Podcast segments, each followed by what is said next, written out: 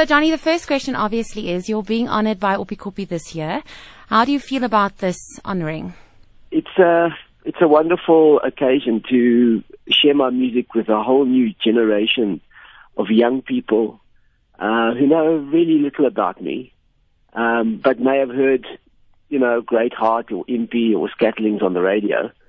Um, and so my show is uh, really um, designed to give them uh, a lot of anecdotes, stories, and background, as well as playing, you know, all of my hits. Um, but for me personally, it's it's really making connection with a whole new generation of people. How do you still keep your music relevant for younger people? My music is, is being evergreen in many respects simply because I wrote about South Africa. Um, I I was interested in nature, in people, in culture. I was interested in uh, the, the, the, way um, uh, different languages can be used to uh, to to support each other in the same song. So I sang in in Zulu and English in the same song. We were we were one of the first uh, bands to ever do that. And so that that idea of cultural conversation is still a very important part of uh, working out who we are as South Africans. And so my music has remained relevant. Uh, songs which I wrote in the 80s, um, uh, you know, are, are still being played on radio uh, because they are put together in a way that is unique. Um, I have uh, crossed over uh, guitar styles, melodic styles, language, um, and rhythmic styles. Four elements of meeting and crossing over uh, of of South African um, popular music with with Zulu guitar and other kinds of African music. So uh, it still remains interesting to people to hear and to listen to. Yeah, I think I think music is far more difficult today.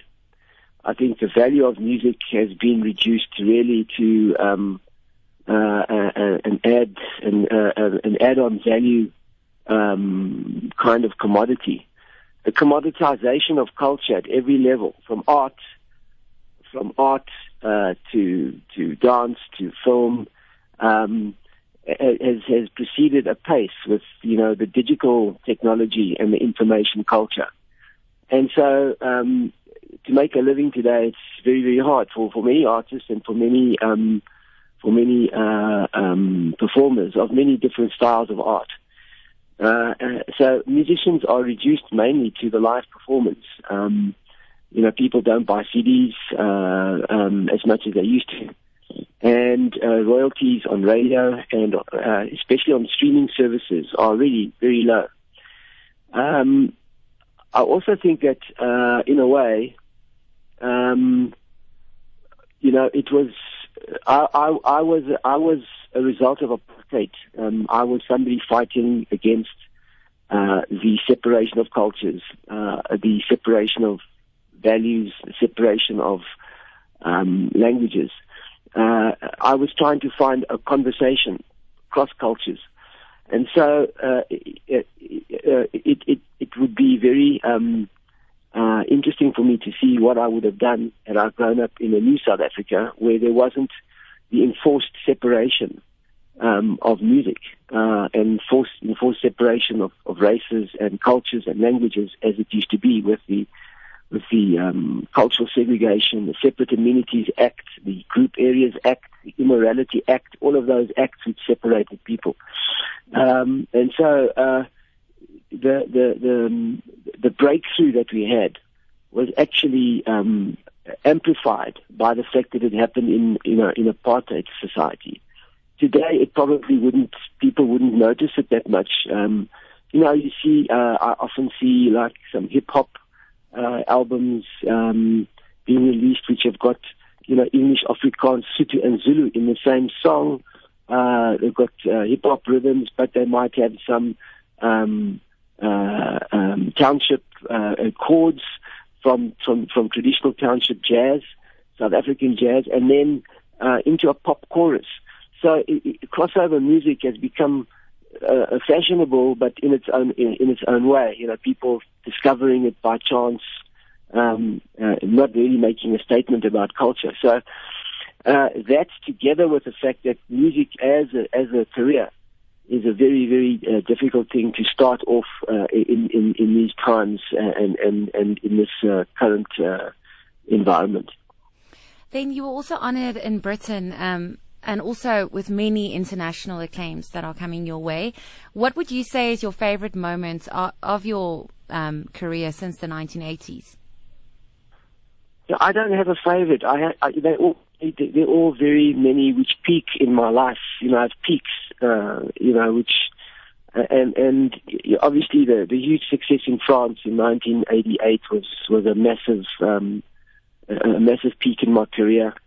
Uh, we sold uh, 1.3 million albums in 18 months in France alone, um, and the four the four Savuka albums that we released um, uh, got us up to nearly five million albums uh, over the period 1988 to 1994.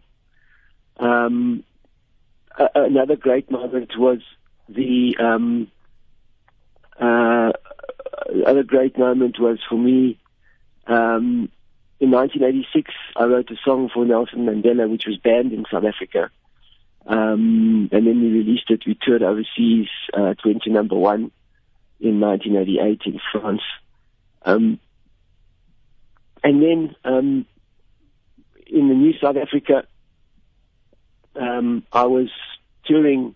Uh, I went overseas in 1999, and I was in Germany. I was doing a tour, and I uh, I was asked um, while I was on tour that there was another sh- another show available if I could fit it in uh, in, in Frankfurt, uh, which was a, uh, um, German government sponsored uh, uh, concert for, for for NGOs who are operating in Africa. It was a three a three day um, symposium and I just wanted, uh, you know, music from Africa, and I was there already, and you know, would I do it? So I said yes.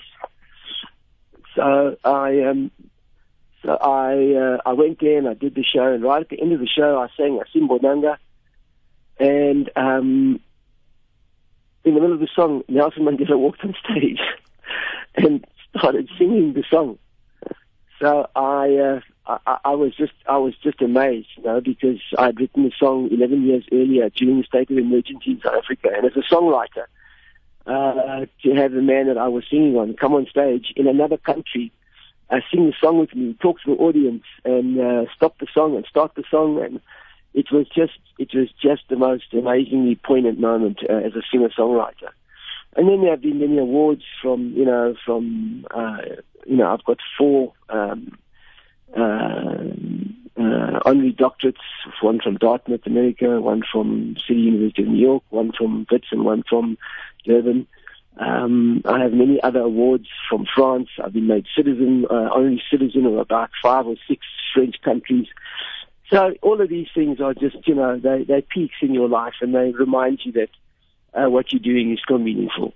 What favorites uh, can we expect to, to listen to? I know I'm very excited. I really hope you guys play Dela. But from your side, what, yes. what favorites yes. are you looking forward to? Well, we you know we do all the standard hits, you know, from Impede, Scatterlings Great Heart, uh, The Crossing, um, Dela, Asimbonanga, Cruel, Crazy, Beautiful World. I mean, all of you know, it's it's it's it's jam packed. So it's going to be crazy. and we have a, I have a very yeah, and then I have a very uh, special guest which I'm bringing on stage, which I'm keeping secret for the day. So no hints yet.